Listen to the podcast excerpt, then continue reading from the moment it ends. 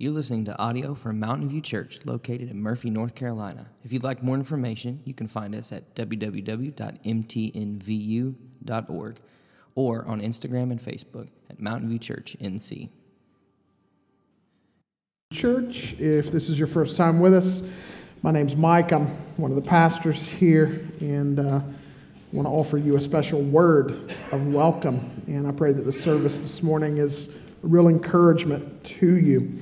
I want to highlight three things before we dive into the book of Exodus and wrap it up this morning.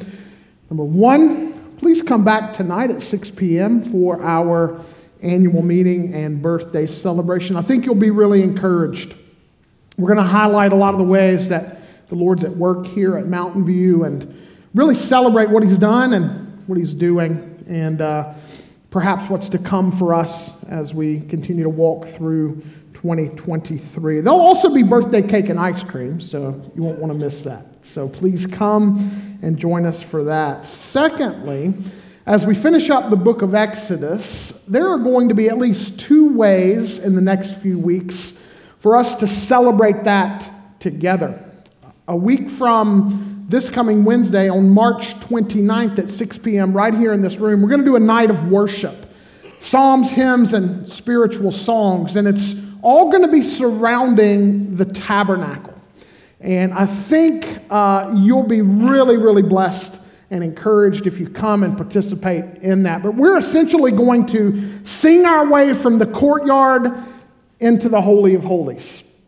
And so I'm really excited about enjoying that with you. And then uh, on the back of your sermon notes, you will find a schedule of events for Holy Week, which it's hard to believe, but it is right around the corner. And I want to draw your attention specifically to the event happening on Wednesday, April the 5th. We are going to share in a traditional Passover Seder.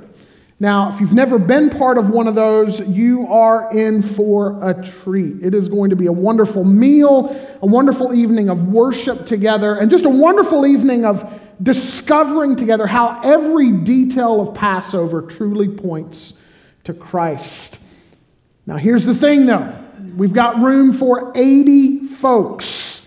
If you want to RSVP for that event, you'll need to do that immediately after the service on one of the iPads out there, okay? And we are very much looking forward to everything that God wants to teach us from Palm Sunday through Easter Sunday during Holy Week.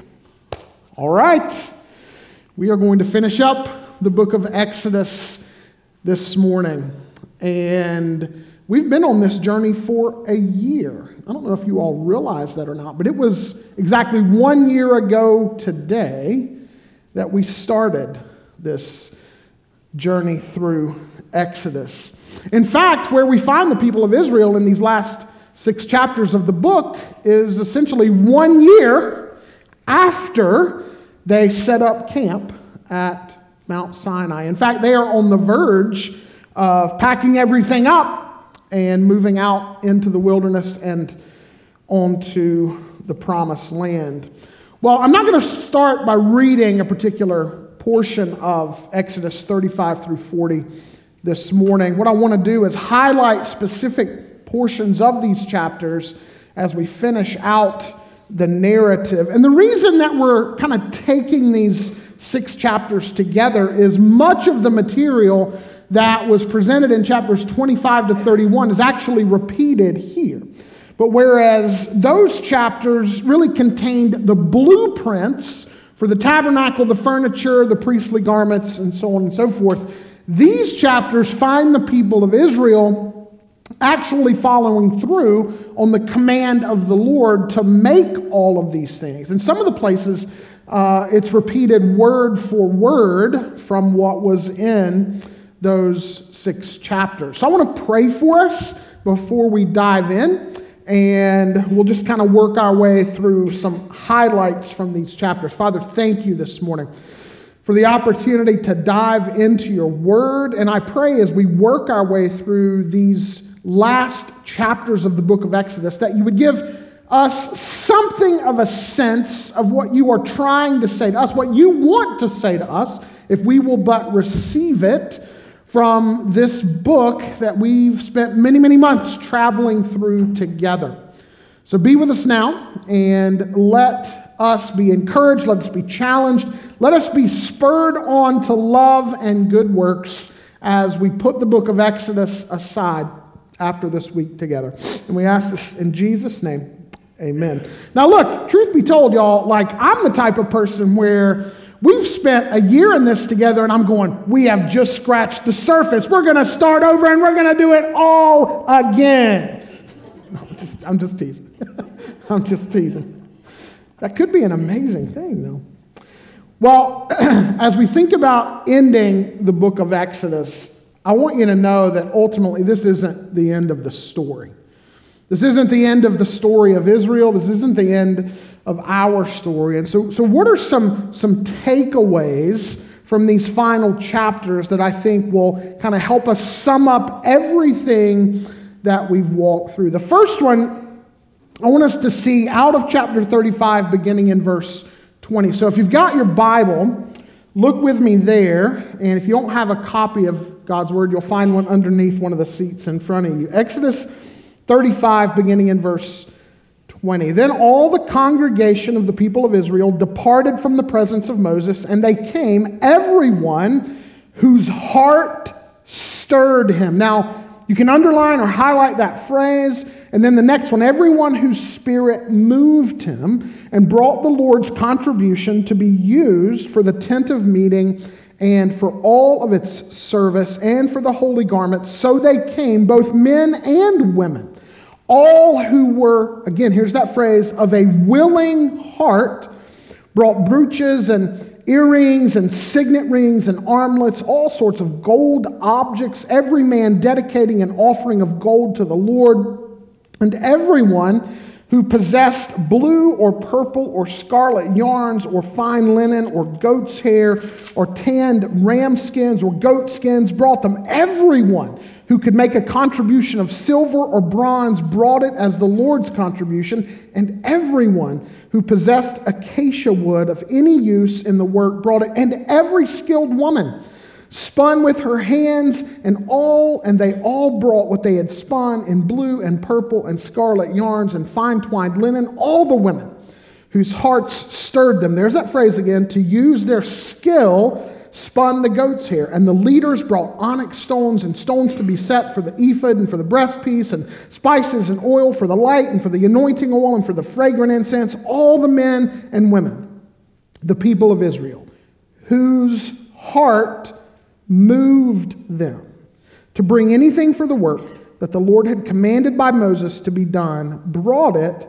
as a free will offering to the Lord. Now, we're told here multiple times that the people brought everything needed to make the tabernacle, its furnishings, and the priestly garments willingly. That they brought it out of a generous heart, which is exactly what God asked of them. You see, God's a different kind of master than Pharaoh was. Pharaoh exacted things from the people, he held it over them. And as a harsh taskmaster, he made them build him a house. But that's not the kind of king Yahweh is. Yahweh says, I want your hearts. I want you to willingly participate in this work that I've called you to do. In fact, beginning later on, we're told in chapter 36 that Moses had to assemble the people and tell them to stop giving because the construction team already had more than enough to build the tabernacle. Can you imagine a pastor standing before a congregation and saying to the people, Whoa, we've got enough? Y'all can, y'all can hold off on the giving. Right? Well, look, here's the point. When you and I encounter the true and living God and experience His grace for ourselves, You and I can't help but become cheerful givers as a result. And ultimately, it all begins with encountering God for who He is. You'll notice, all right, chapters 25 to 31 highlight God giving the blueprints for the tabernacle and the priestly garments to Moses. And then the narrative of the building of the tabernacle picks right back up again in chapter 35. But what's in between those two in chapters 32 and to 34? The making of the golden calf and God's reforging of the covenant that his people broke. Now, remember, over the past few weeks, I've reminded you that they're down here at the bottom of the mountain, waiting, awaiting what God is going to do with them. And how does God respond to their sin? He forgives them, He restores the covenant with them. And then, how do His people respond? Out of willing and generous hearts, they give of their possessions, their material things. They give of their gifts and their time and their skills in order to do exactly what the Lord commanded. Now, have you ever thought of God as generous? One of the five words we looked at last week in Genesis, in Exodus 34 6, means that God is essentially that. God has a generous spirit. Other scriptures indicate this too. Ephesians chapter 1, verses 7 and 8.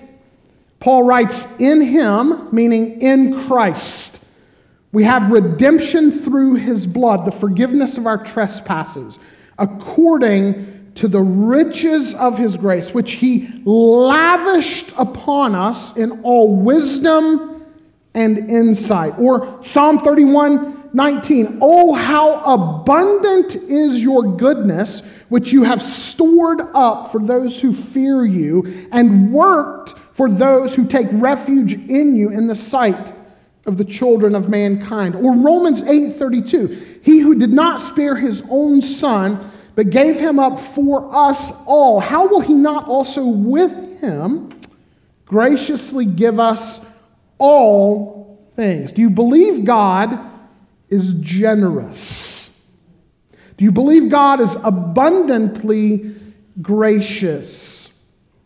You see, here's the thing because we are sons and daughters of Adam and Eve, we carry around in our, in our hearts the same lie that convinced them to originally eat from the tree of the knowledge of good and evil. God isn't good. God isn't, God is stingy. God keeps the best for himself. At the root of so many of the lies we believe about God is this one. And the serpent knew exactly what he was doing, striking at the very heart of God's character in this way. If you and I don't believe God is good, we will not trust God.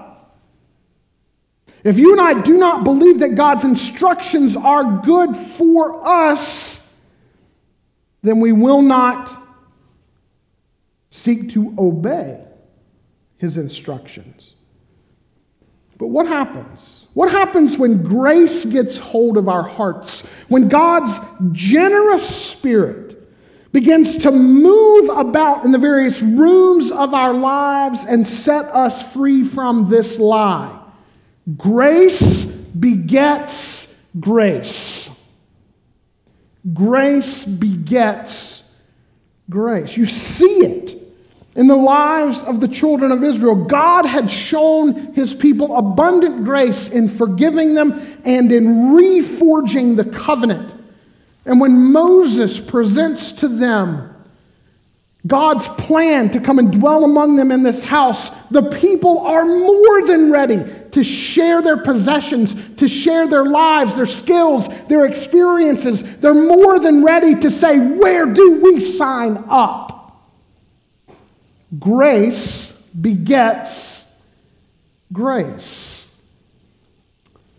Beholding the big heartedness of God begins to have its impact and effect on us. And in the end, isn't this what God is after? Not a people who serve Him as the children of Israel once served Pharaoh, as cowering slaves under the heavy hand of a harsh taskmaster, but as servants who have been set free into the kind of life that is truly life. The kind of life where our hearts willingly, joyfully, eagerly, and generously say yes to God. That's the kind of life that we as His people are invited into. The kind of life that's demonstrated here in Exodus chapter 35 and into chapter 36, where in verse 6 we read So Moses gave command, and word was proclaimed throughout the camp.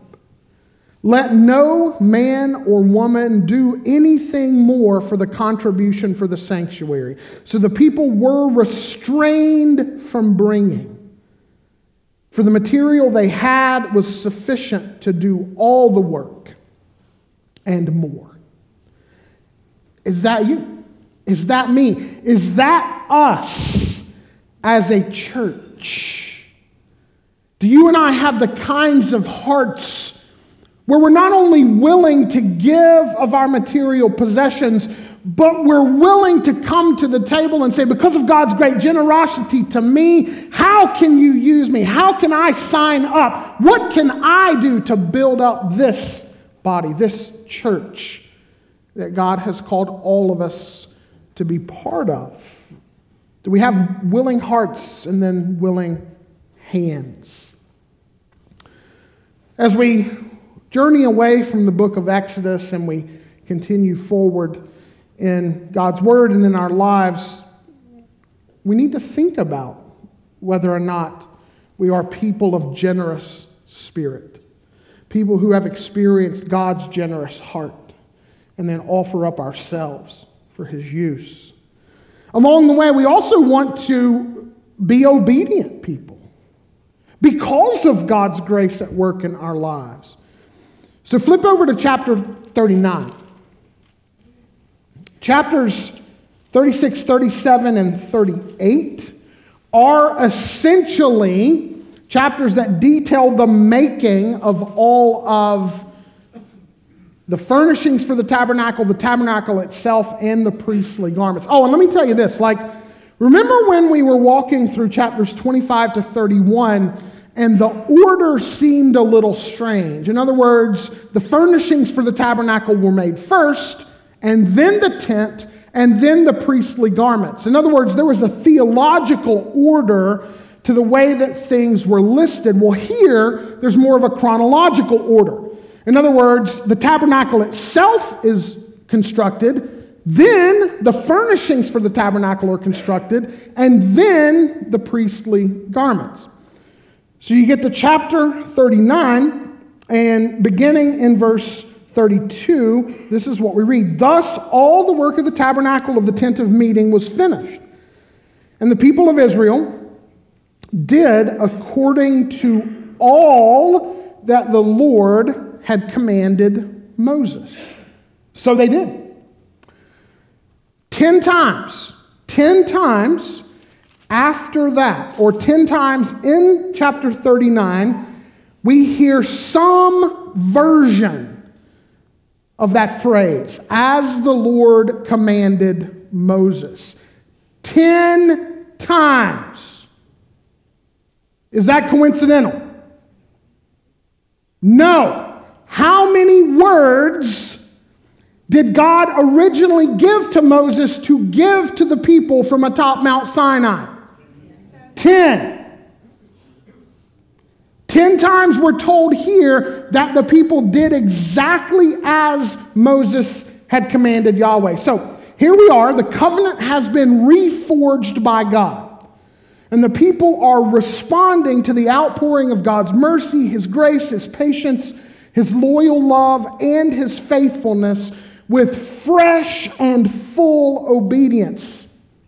In other words, the text says that they did according to all that the Lord commanded Moses. They aren't cutting corners, they aren't receiving the plans for the tabernacle and determining for themselves how the plans might be adapted or improved upon. No, no, no. As the Lord commanded Moses. So the people made everything from the tent to the furnishings to the priestly garments, all of it made to specification in response to God's incredibly gracious renewal of his covenant with them. So now turn over to the very end of chapter 39. Verse 20 is essentially reiterated in verse 42. According to all that the Lord had commanded Moses, so the people of Israel had done all the work.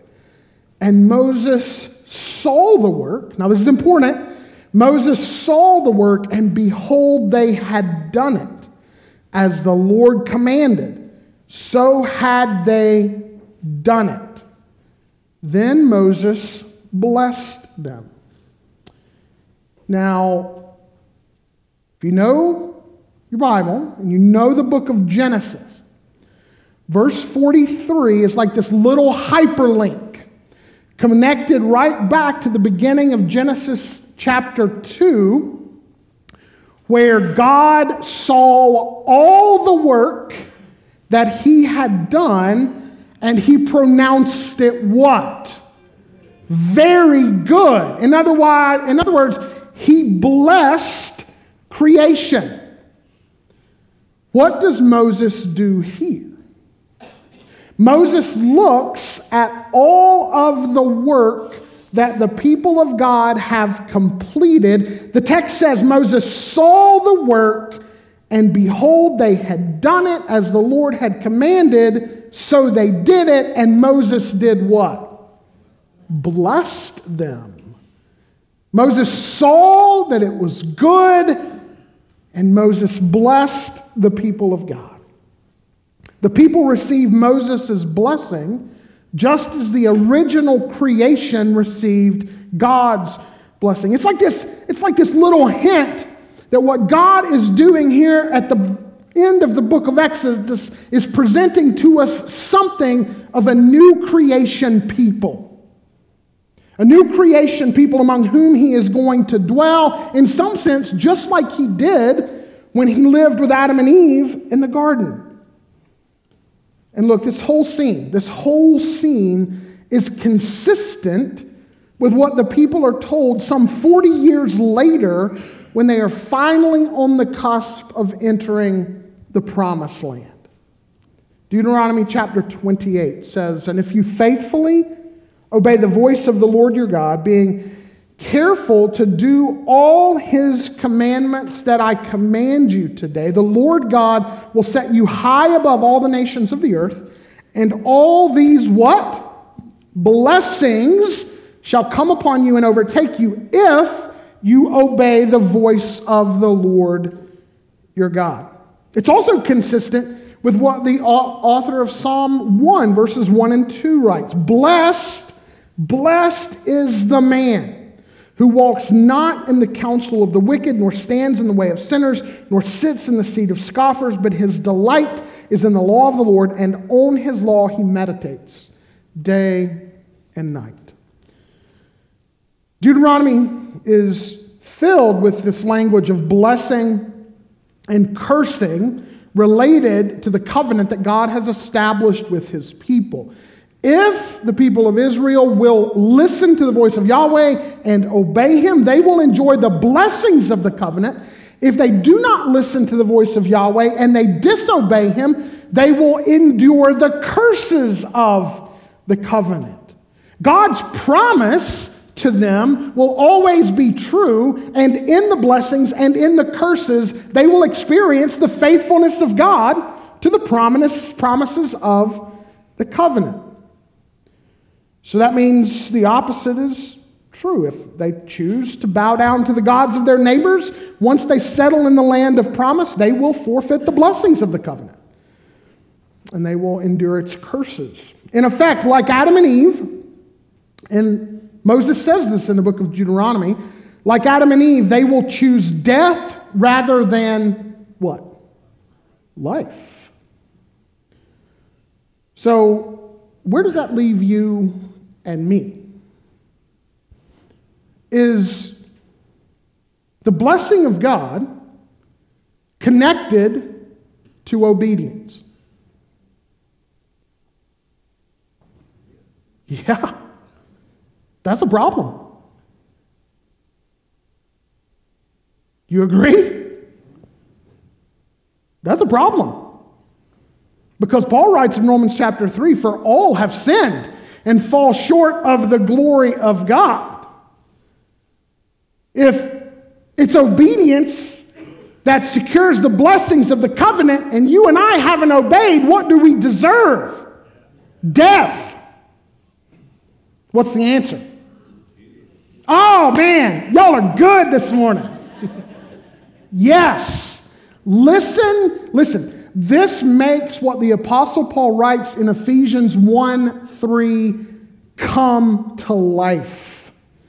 Blessed be the God and Father of our Lord Jesus Christ, who has blessed us. How?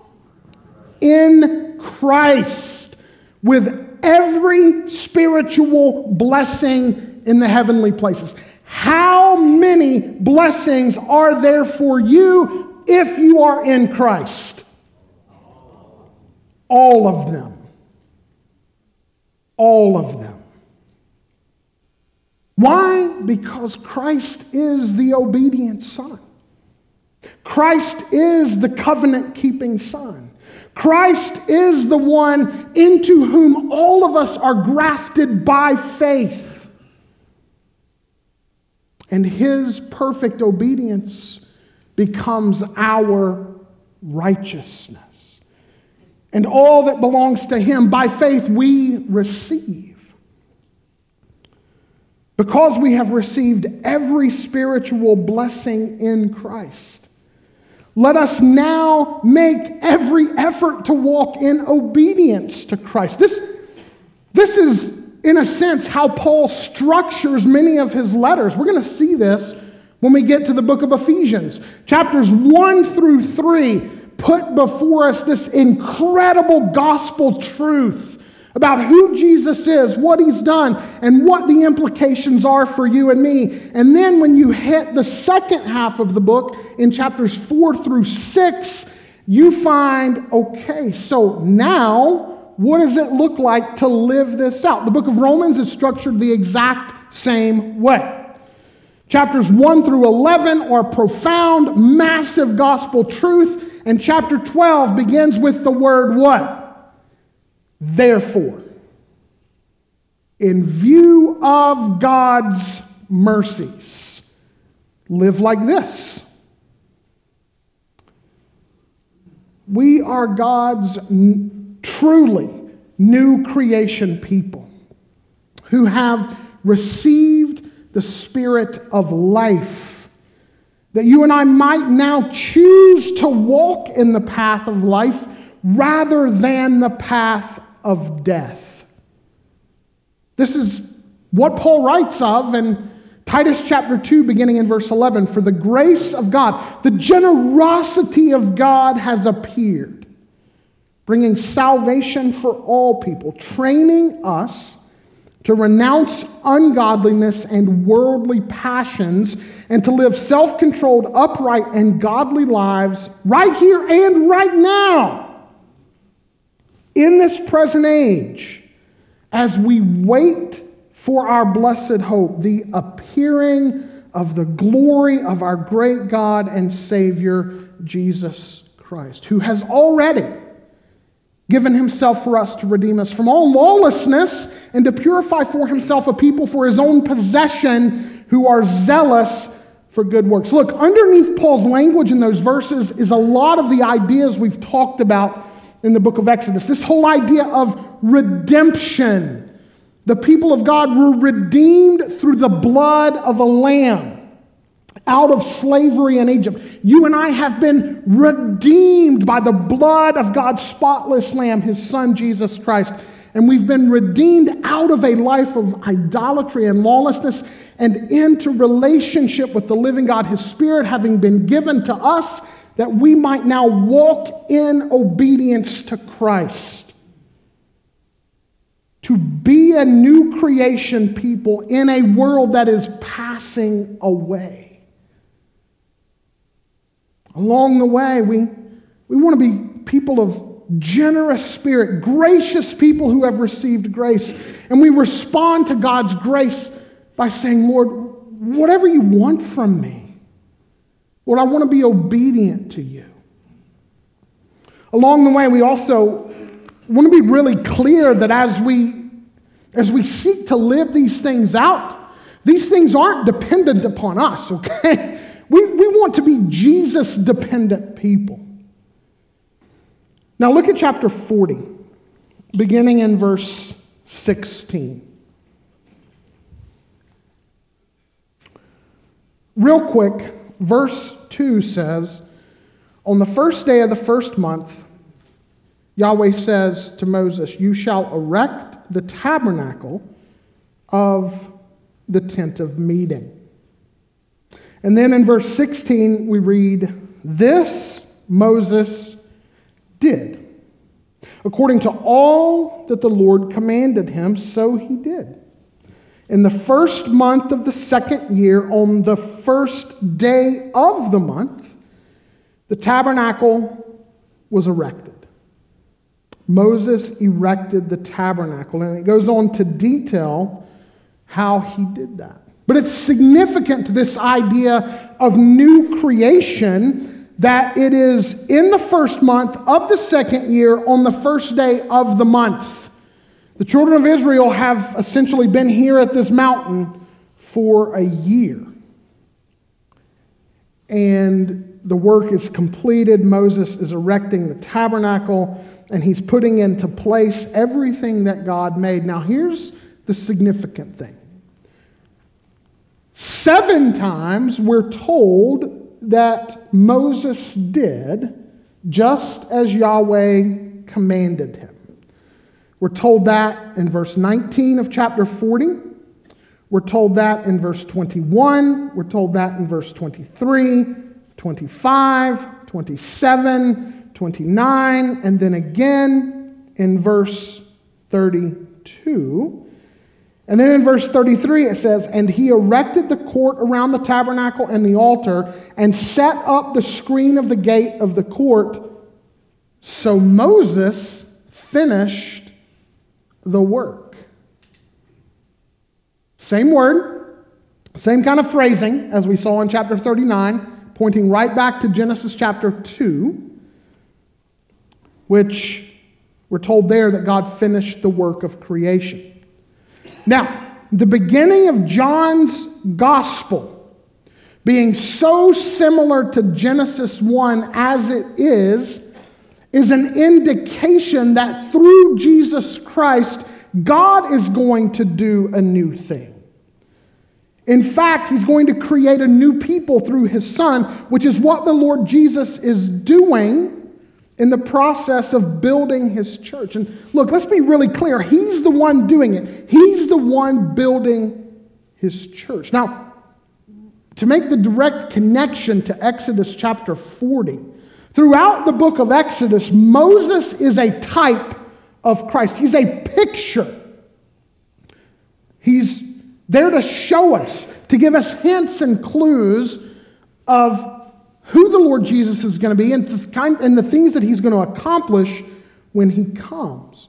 And so, because we are told here that it is Moses who erects the tent and puts everything in place just as God commanded, it should cause us to remember the Lord Jesus when he said to his disciples, I will what?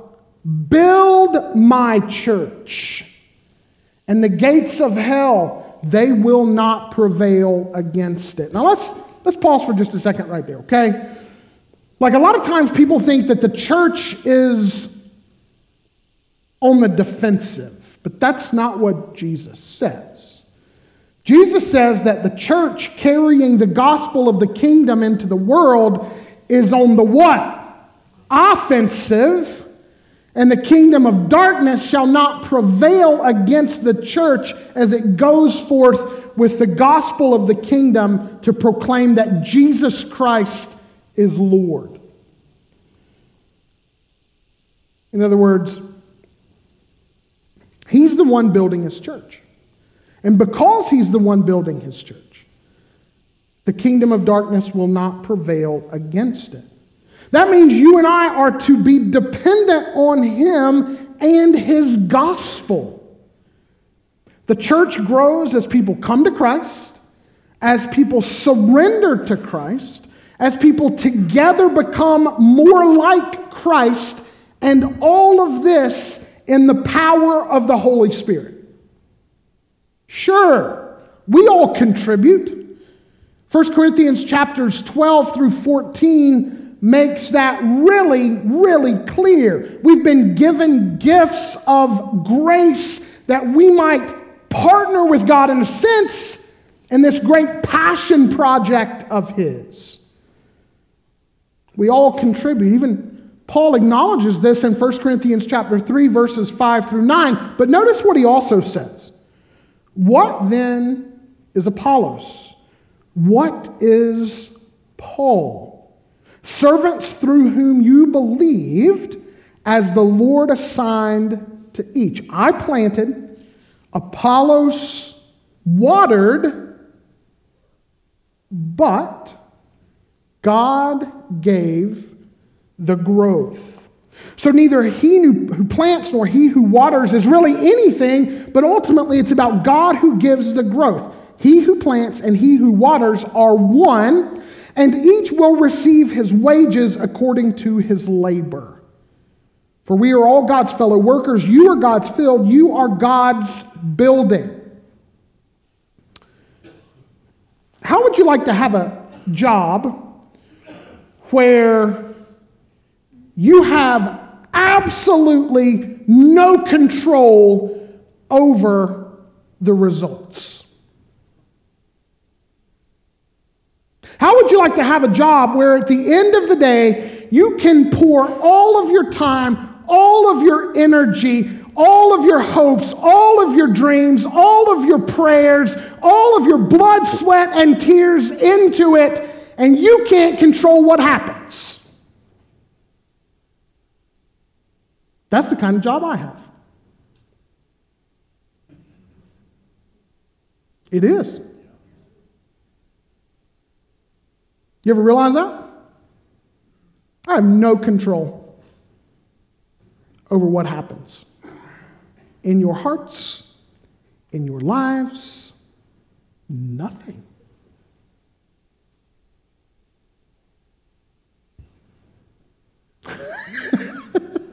now, that, that, James is back there laughing because, like, look, look, that can be incredibly discouraging. or it could be incredibly encouraging. I, um, I don't think it should discourage us, I think it should encourage us. And not only should it encourage us, it should fuel our desire to pray that the Lord would do among us and in the churches of our community what only He can do. It should encourage us to pray. If the Lord Jesus is the one who builds his church, prayer should absolutely fuel everything we undertake.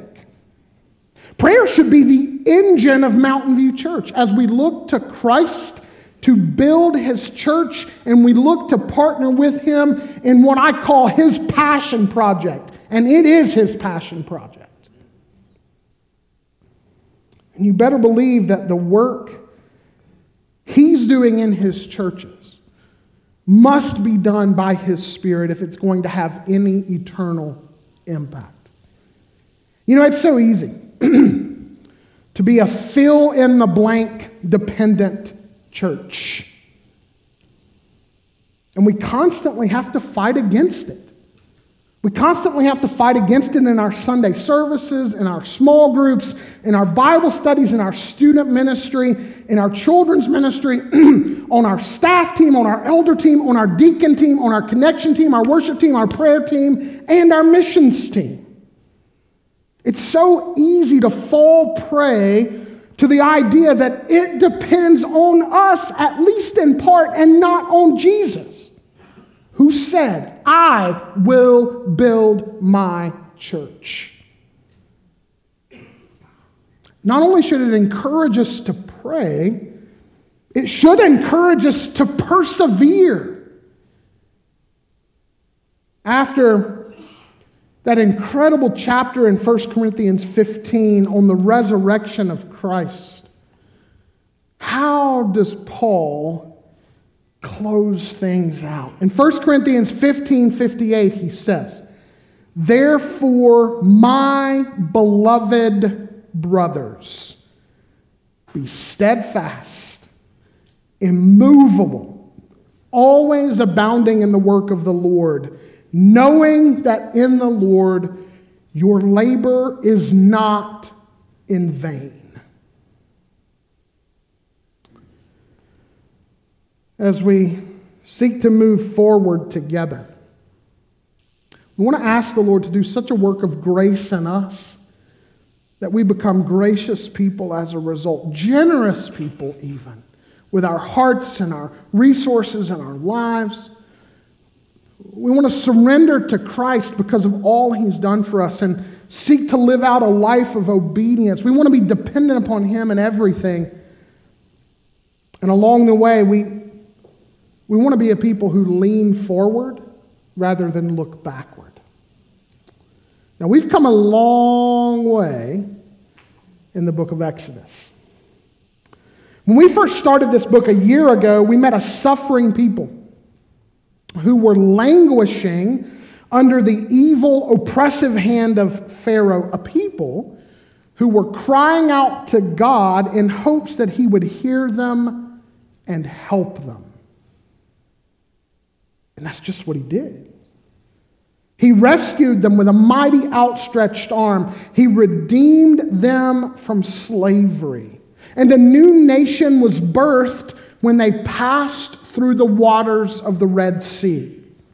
In the desert, Yahweh formally introduced himself to them in a real and personal way and taught them on that short, month long journey between Egypt and Sinai, what it meant to trust Him. He, he gave them a crash course in faith by providing sky bread and clean water. And then He brought them to the mountain. He brought them to the mountain and He met them there.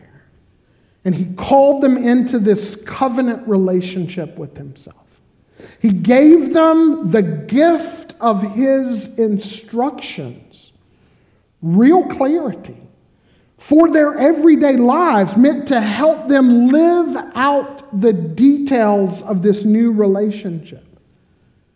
And now, on the other side of the golden calf debacle, they have experienced his mercy a mercy which is propelling them forward into a new obedience. Here's the deal, though. We have already seen them look back to Egypt with longing in their eyes, and it will happen again in the book of Numbers. They will grumble and they will complain about the manna. They will voice their discontent all over again, wishing that they were back in Egypt, back in chains, back in slavery. After all, the food there was really, really good.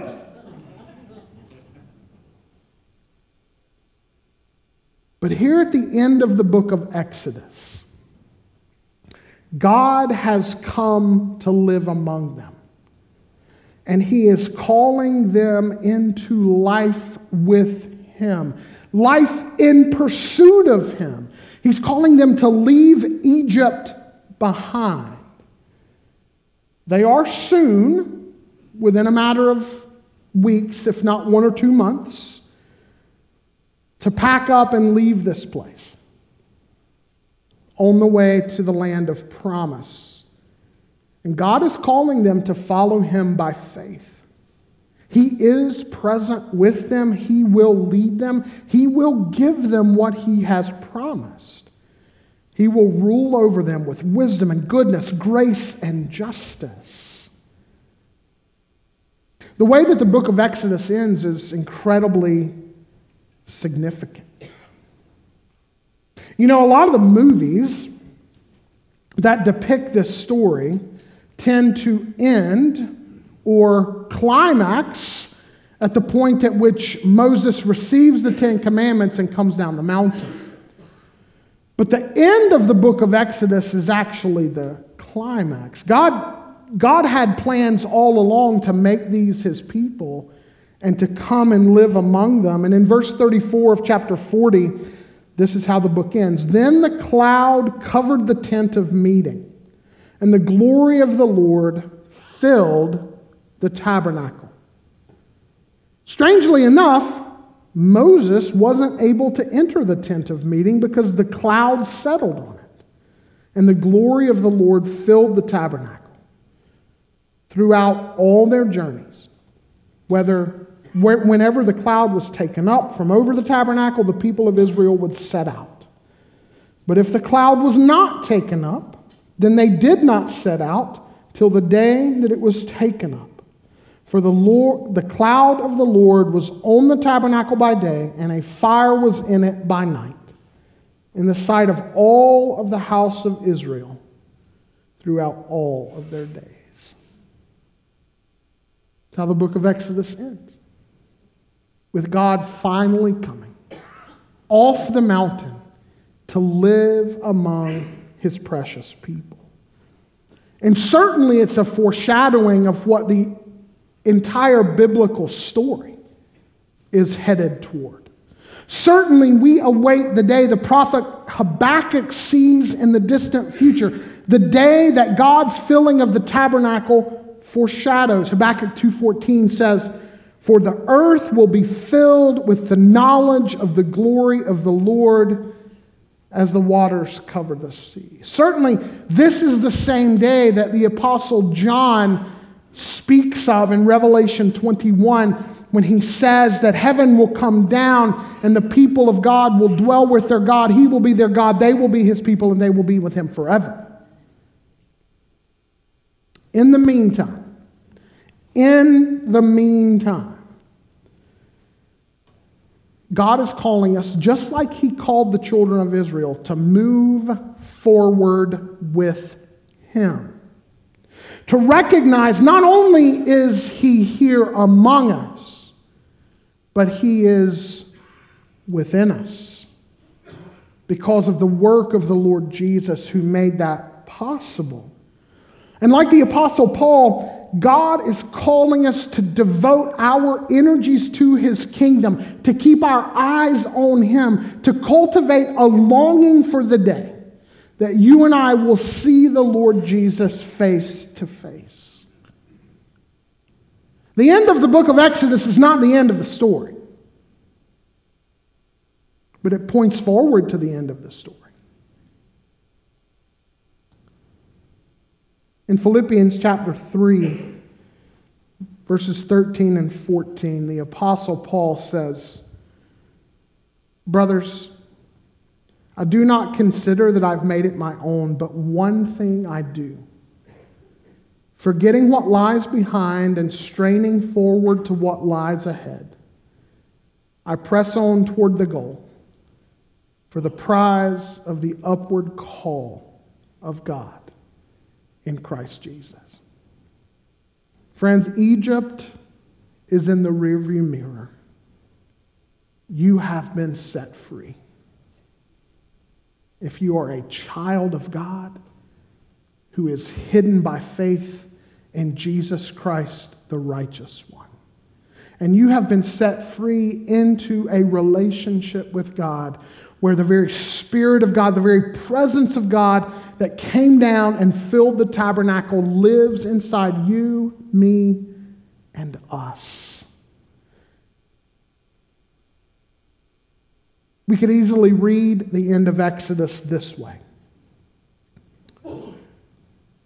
Throughout all of our journeys, beginning in verse 36. Wherever we go, wherever God leads us, the Spirit of God dwells within us. By day we are led, by night we are led. No matter where our journeys take us, the Lord Jesus is among us. So let us now leave Egypt behind. Let us look forward to the great eternal land of promise. And let's live by faith. As obedient people, as grateful people, as Jesus dependent people. Let's pray. Father, thank you for the opportunity you've given us this morning to look at your word. God, I do indeed pray that as we move forward from the book of Exodus, that we would never, ever, ever, ever forget the freedom that was purchased for us through the shed blood of our beloved Savior, Jesus Christ. And that the increasing experience of your grace and your generosity toward us in Him would enable us to become the kinds of people who say, God, what a joy, what a privilege just to give it all to you. What a joy, what a privilege to receive your commands and to seek to walk in obedience to them. What a joy, what a privilege to be part of this thing that you're building called the church. May we be dependent upon you. May we use our gifts to bless this body you've made us part of. What, what a joy, what a joy to know that Egypt is in the past. What a joy to know what awaits us. What a joy to walk with you right here and right now in the present. Lord, it's one thing to get through Exodus, it's another thing to get Exodus through us. Holy Spirit of God, may seeds have been planted over this past year that take root and that grow and bear fruit in the months and years to come. Man, we just ask all these things in the name of Christ Jesus, our Savior. Amen. Let's stand and sing to the